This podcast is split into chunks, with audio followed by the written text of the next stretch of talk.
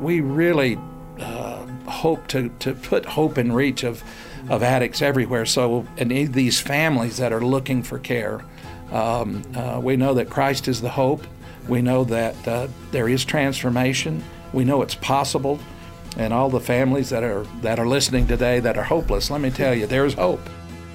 Jean Kilbourne once wrote, Addiction begins with the hope that something out there can instantly fill up the emptiness inside. Today, guest speaker and director of Global Teen Challenge, Jerry Nance, joins us to talk about a hope that we can take hold of that frees us from our worst addictions. If you or someone you love is wrestling with addiction, depression, or hopelessness, check out David Wilkerson's book, Have You Felt Like Giving Up Lately? It's available now as a free online audiobook on our website, worldchallenge.org. Before we join our guest and host, we want you to know that we would not be able to create these resources without generous listeners like you. Please consider donating to power the mission and make World Challenge resources like this devotional and podcast possible. Now, here's our host, Gary Wilkerson.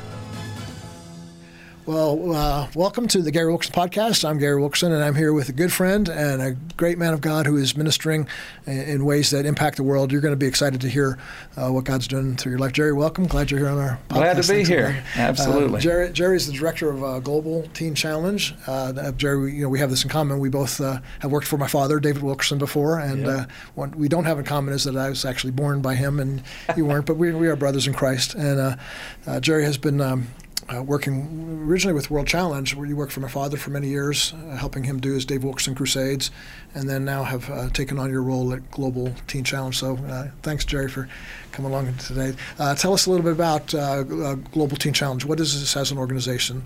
Okay.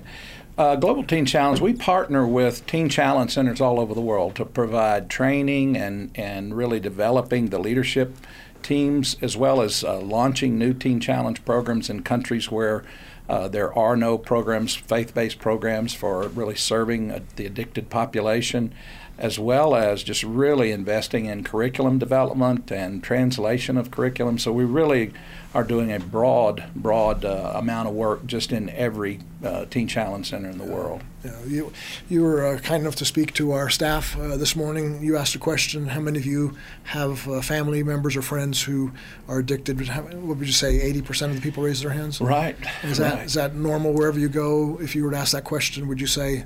Uh, at least 75% of every crowd, if I'm ever in a church or in a, in a business setting where I'm speaking to even business communities, do you have a loved one? One addicted to drugs or alcohol, loved one or friend, they'll all say yes because it, it is a, an enormous issue, uh, not just across America, but truly all over the world. Yeah, and the, being that you head up a, one of the most effective and, and impactful uh, programs for those on addiction, you probably have a pretty good knowledge of the vast uh, breadth of addiction around the world today? Do you? Well, absolutely, Gary. There's uh, the United Nations. They do continual studies on on the kind of a the uh, population of addicts, and the the numbers always are in the realm of 270 to 280 million drug abusers uh, globally. And and the truth of it is, when you think about that, that's not even half likely the number because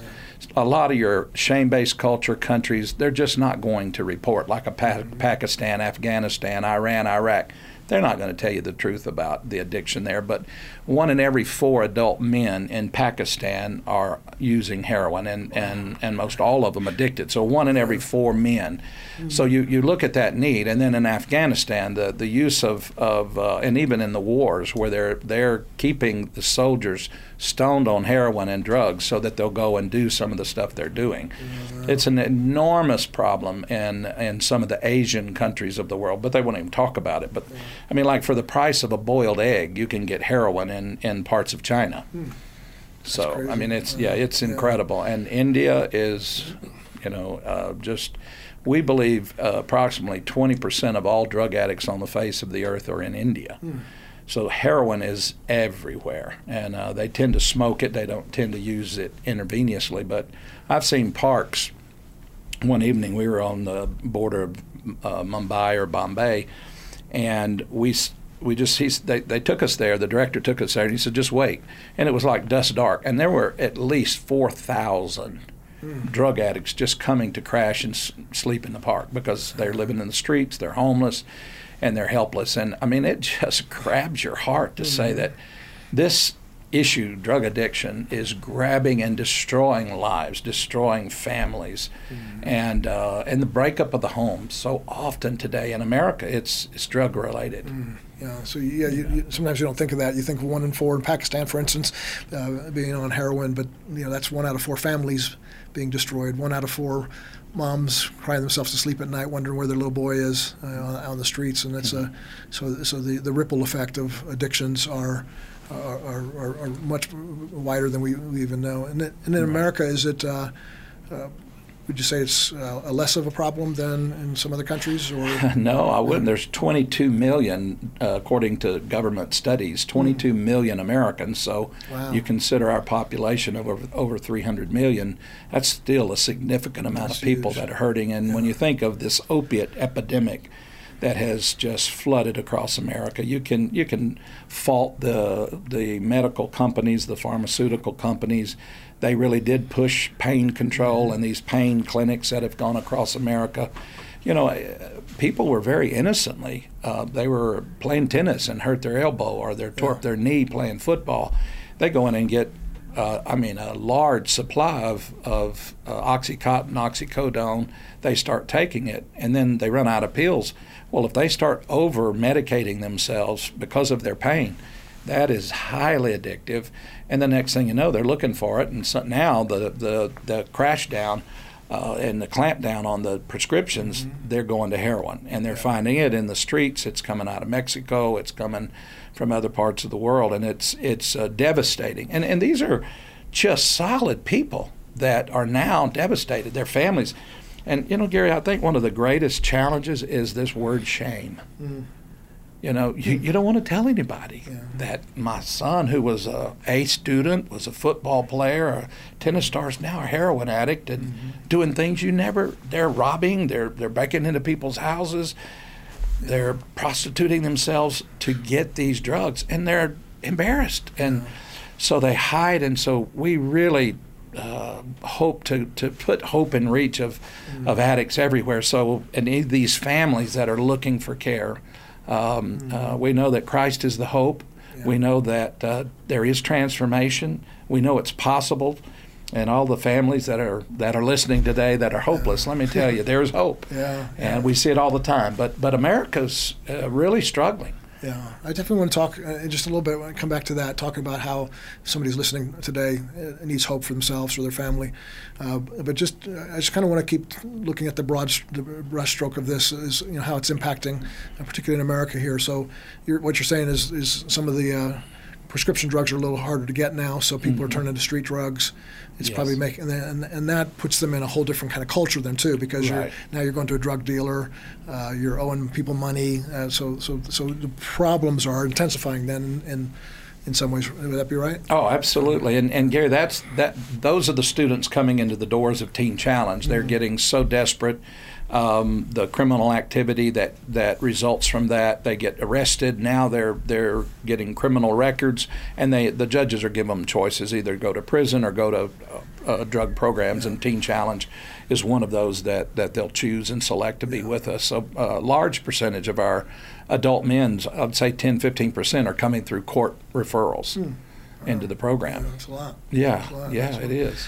Uh, tell us a little bit about Teen Challenge. Um, I kind of already know the story a little bit, how it started, but uh, yeah. I'd love to hear from your perspective. I, I kind of tell the story uh, as, as, as, I know it from uh, the early days, but uh, Teen yeah. Challenge started.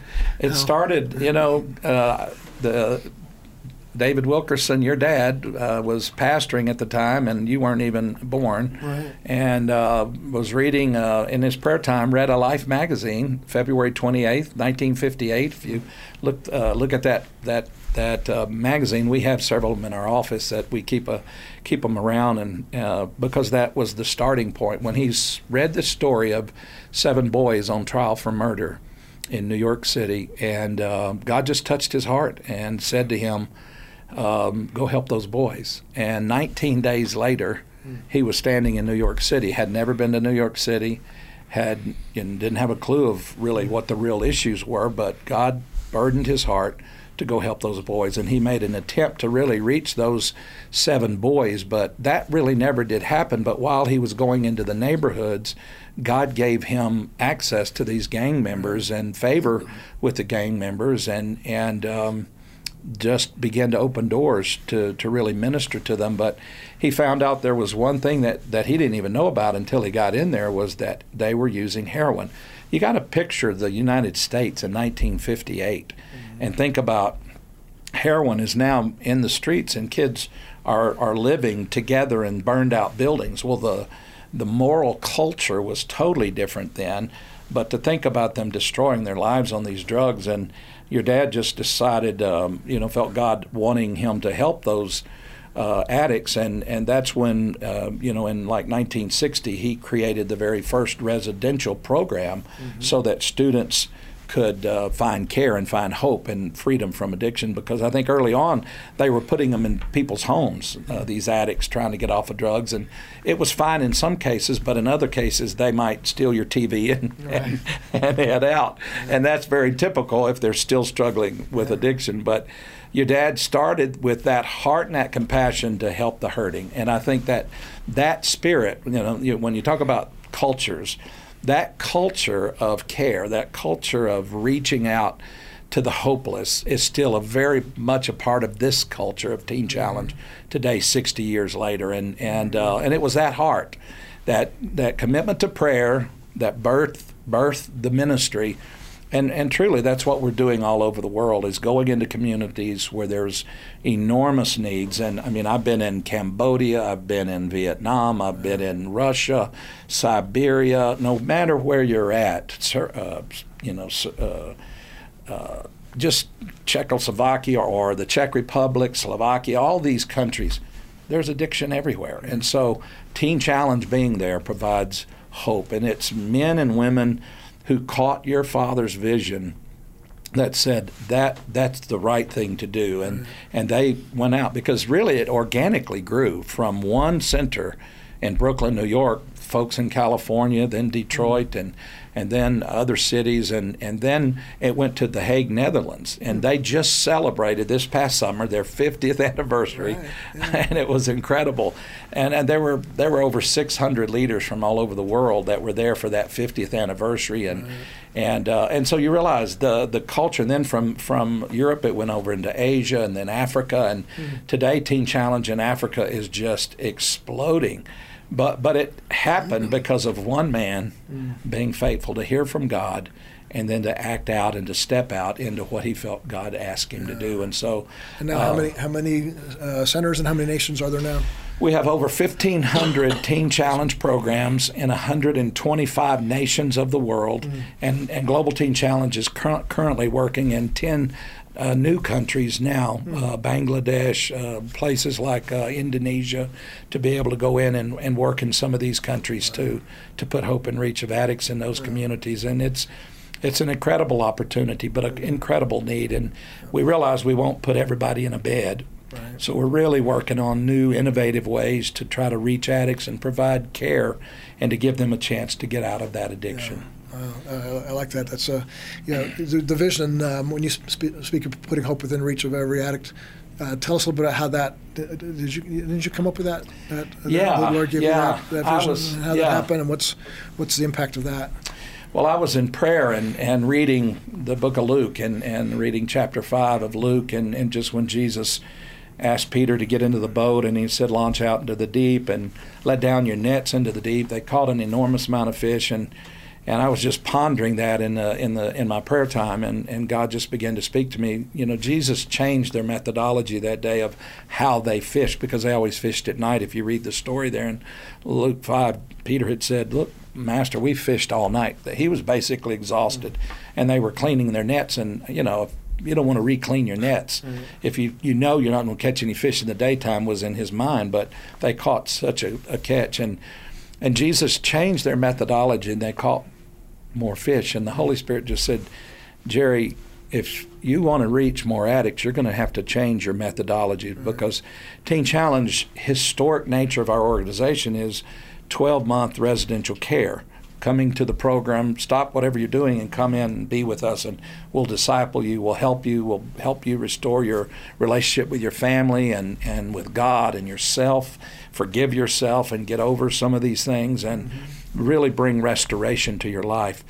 But that won't work for 270 million and and beyond. So we realized we really need to look at new strategies and new ways. And you know, I, Gary, I think when it what for your listeners' sake, just let me just tell you a couple of stories. Lada, mm-hmm.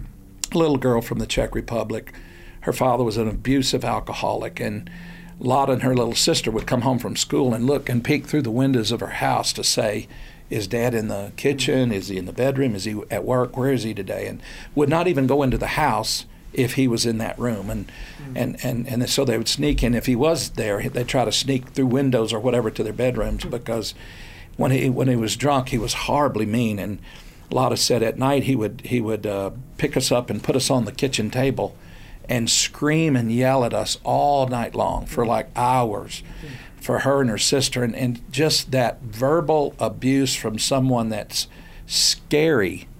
He was angry, yelling, and slamming the table, and it was everything about grades and good enough, and couldn't. And so, her self-esteem as a child was just destroyed. And so, at 11 years old, she made a choice: I'm not living here anymore. Mm.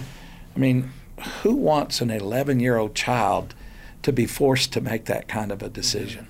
So she chooses to go into the streets. Well, what do you do in the Czech Republic at 11 years old to survive? She started prostituting, and of course, you you know, plenty of people out there to take advantage of her. And somebody began to, hey, you can stay here, but you're going to work for me. And yeah. this was 17 years of that kind of life. Lung problems from standing in the cold weather, prostituting, and mm. uh, we there we even have video footage of her standing on a uh, in a subway station where she's stoned on heroin so bad she's nodding, just nodding, standing over the edge of the rails. People everywhere watching her. Nobody did a thing. Mm. And she finally falls into the tracks.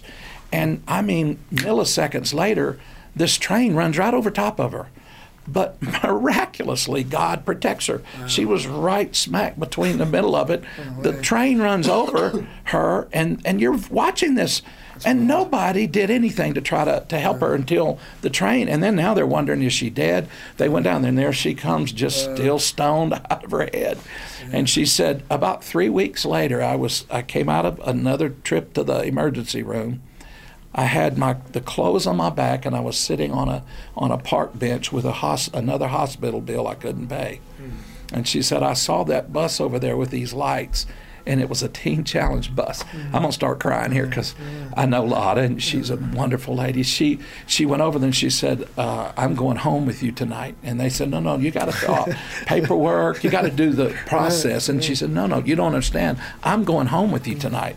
They they felt okay, so they took her home God radically saved her life mm. at Teen Challenge. Of course, we've heard more and more times she should be dead. Yeah. Fell out, fell into an open elevator shaft from the fourth floor, hit the bottom. She was robbing somebody's apartment.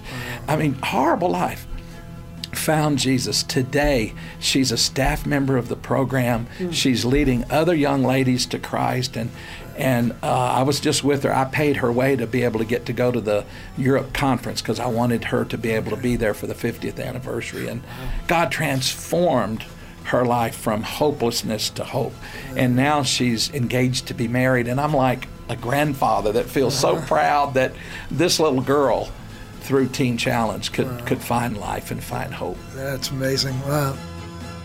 Our God can overcome the strongest addiction and redeem the darkest past. For those in the grip of addiction, He offers them a way to heal and live fully again. He can fill the emptiness inside each one of our hearts, and His mercy is new every day. The Gary Wilkerson podcast is brought to you by World Challenge, sound design for this episode by Mike Hallsmith. This episode was written by Rachel Schmitz. Our producer is Chris Wigington, with video production by Aaron Gale.